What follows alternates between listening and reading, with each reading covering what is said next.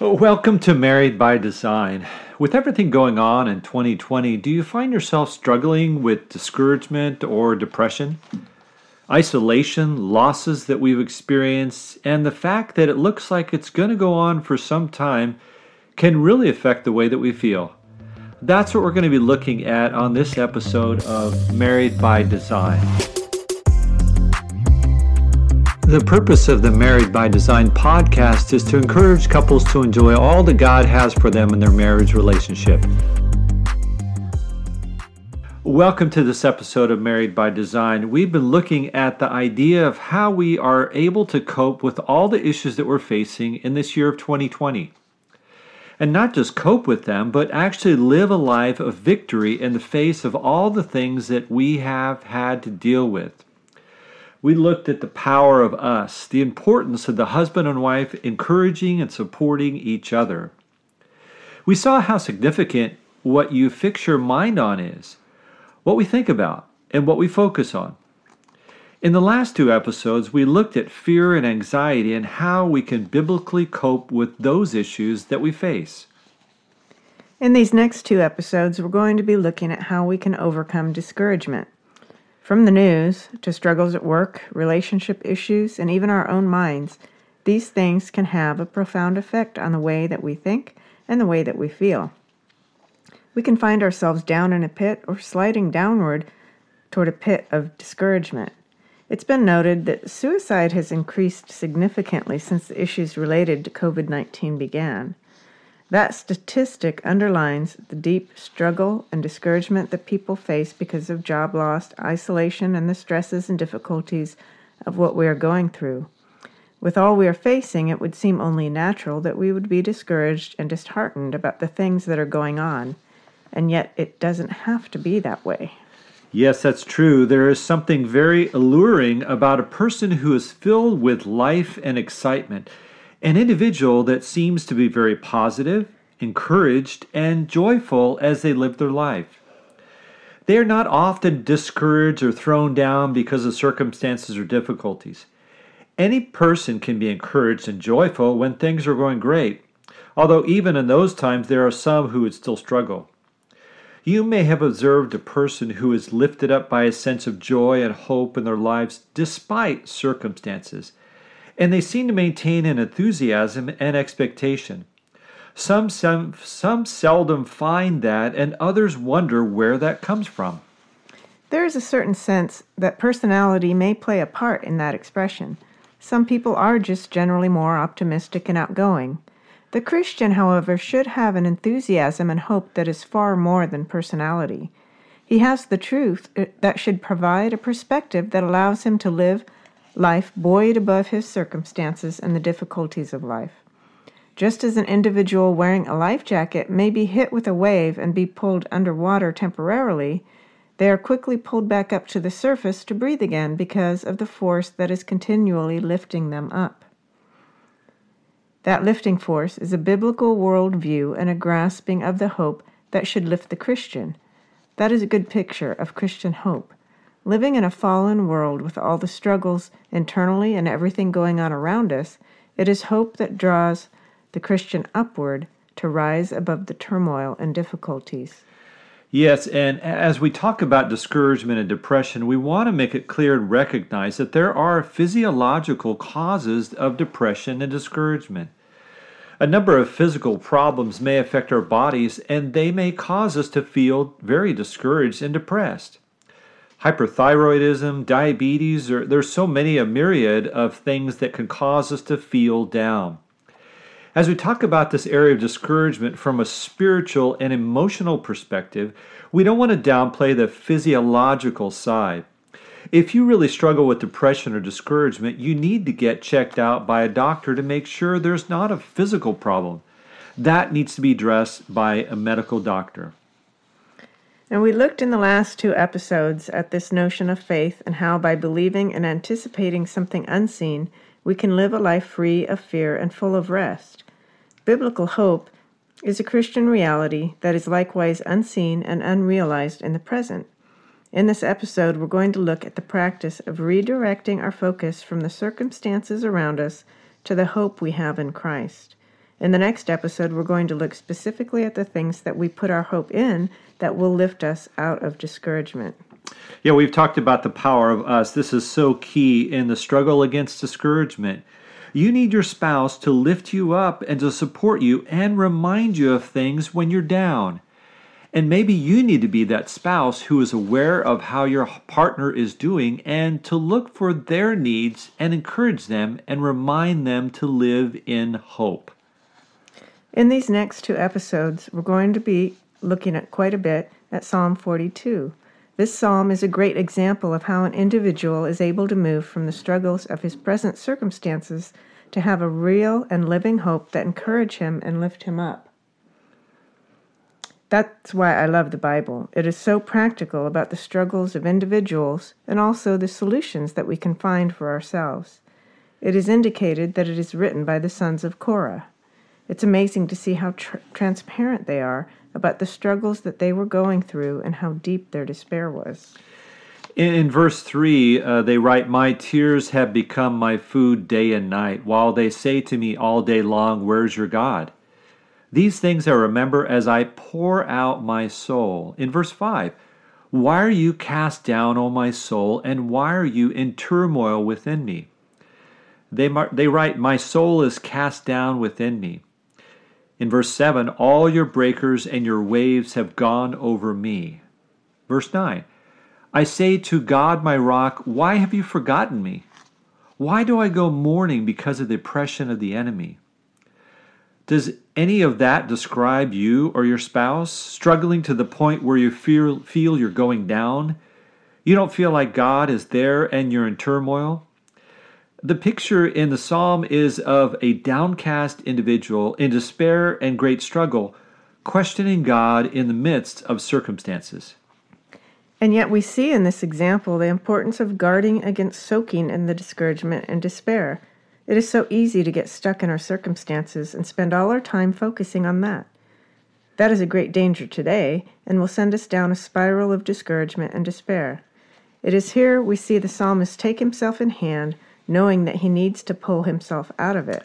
Yet Martyn Lloyd-Jones wrote a book many years ago called Spiritual Depression Its Causes and Cure. That wonderful book points out that the author of this psalm had to actually talk to himself and remind himself of truth.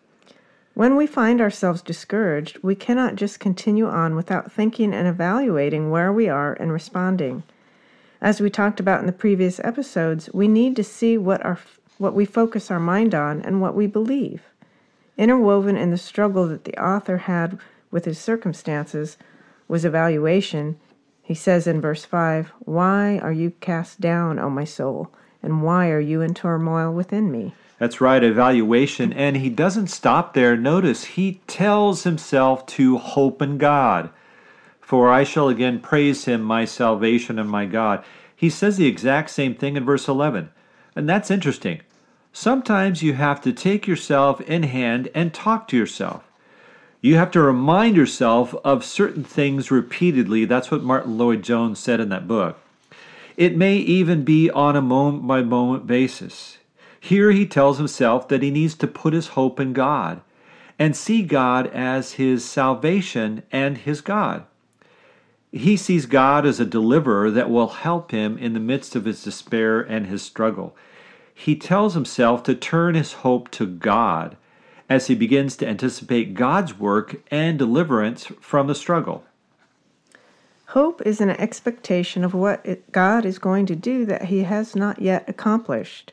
Hope is the anticipation of some future event and existence. C.S. Lewis wrote, Hope is one of the theological virtues. This means that I continue looking forward to the eternal world, and this is not, as some modern people think, a form of escapism or wishful thinking but one of the things that the Christian is meant to do. It does not mean that we are to leave the present world as it is. If you read history, you'll find that the Christians who did the most for the present world were just those who thought most of the next. So the question is which do you think of more, the present world or the world to come? The present struggles or the anticipation that God can and will help you in the here and now? It's often written in the Bible that our hope is in God. That is, that we can face the present circumstances knowing that God is there and that He will yet do a work and help us. This is seen in the example of Psalm 42. You are not left alone in the midst of your discouragement. God is there, and He will help you as He helped the psalmist. Hope is strengthened when our relief and help is clearly in view and life is lived in anticipation of that experience of His help. If the Christian sets his eyes on the present, the things around him, he will often find himself discouraged and in, in a tar pit of 2020. Who wouldn't feel that way if we fill our minds with all the things going on in the present? But if our eyes go beyond the present to the road down to a better place and a better time, there is great joy. Hope is repeatedly laid out in Scripture and forms the basis of a Christian's perspective on life that provides him with a sense of anticipation that can be enjoyed on a daily basis and nurtured. Job is probably the most powerful example of a person who went through great sorrow and loss and, and lifted his eyes beyond his experiences. He lost almost everything, and he did struggle, but in the midst of the struggle, he was looking forward. For example, in Job chapter 19, he, he wrote there, For I know that my Redeemer lives, and at the last he will stand upon the earth. And after my skin has been thus destroyed, yet in my flesh I shall see God, whom I see, shall see for myself, and my eyes shall behold and not another. My heart faints within me. I love that. That sense of anticipation that his heart is fainting with excitement. The nurturing of the, Christ, the truth of the Christian's hope leads him to an inexpressible joy and can dispel the doom and gloom of the present day in view of all that the future holds. This future hope and many more realities needed to be fixed in the mind so that the Christian is able to face whatever challenges are before him. Peter wrote in 1 Peter 1:13, Therefore, preparing your minds for action and being sober minded, set your hope fully on the grace that will be brought to you at the revelation of Jesus Christ. Peter is writing to Christians who are in great struggle and in persecution. He wanted them, as we've been talking, to lift their eyes beyond the present difficulties to a future hope. The discipline of mind, as we have looked at regarding faith, is key to the Christian victory in this fallen world. Our joy in the lifting of depression is brought about by preparing our minds and setting our thoughts on our hope. Certainly, some depression is physiological, but we're addressing the need, the remedy for the spiritual and emotional depression that can grab hold of the Christian. The Christian needs to intentionally lock his vision on biblical hope. Once the Christian understands this hope and sees it clearly, it will carry him through the trials. Every person has times at which he fixes his mind on something, some future enjoyment that lightens the present drudgery. Well, for example, the anticipation of a long weekend with family outweighs the stress of the work week and provides the necessary energy to press on through the week. The anticipation of the wedding makes all the extensive work and tedious preparation seem relatively minor and worth it in light of the wedding day. We practice this anticipation that moves us through the present difficulties. You may be sick right now or even in the hospital, but the expectation and anticipation of getting better pulls you through the difficulties of the day. As Christmas approaches, we can understand the anticipation that a child has on Christmas Eve for the gifts that he or she will receive in the morning. It hasn't happened yet, but he or she looks so looks forward to that. You remember that as a child? This is the idea of biblical hope and the focus that we need to have in our hearts and our minds today. So, this is the first part of moving out of discouragement and dis- depression. We need to make the choice to not focus our minds on what we see around us right now. Sure, we have to deal with the issues of the day, but we can choose to set our minds on the things yet to be, things that we look forward to in the near future and the distant future. That's true. I was thinking about in Colossians chapter 3, Paul there says, Set your mind on things above, not the things of the earth. So here's your homework for the week. Your mission, should you choose to accept it, is to begin to evaluate where is your focus? On the present struggles or on your anticipation of things that are yet to be? Where's your mind during the day? It would be good to sit down with your spouse some during the week and discuss where, where you focus your mind.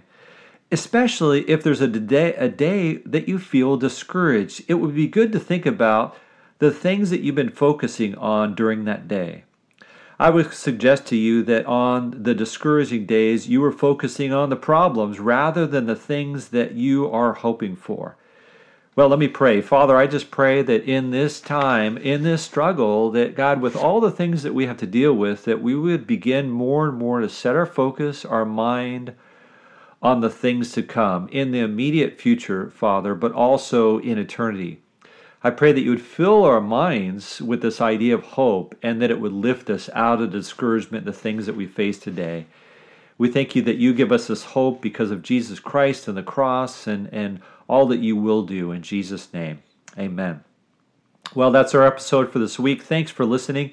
Let me encourage you to rate the podcast and also let your friends know you can click on the share button at the bottom of your screen and, and share it right now with somebody that maybe needs that encouragement. Next week, we'll continue to look at this idea of hope and to look at all the different things that we can put our hope in instead of the present struggles. We look forward to that and sharing with you next week on Married by Design.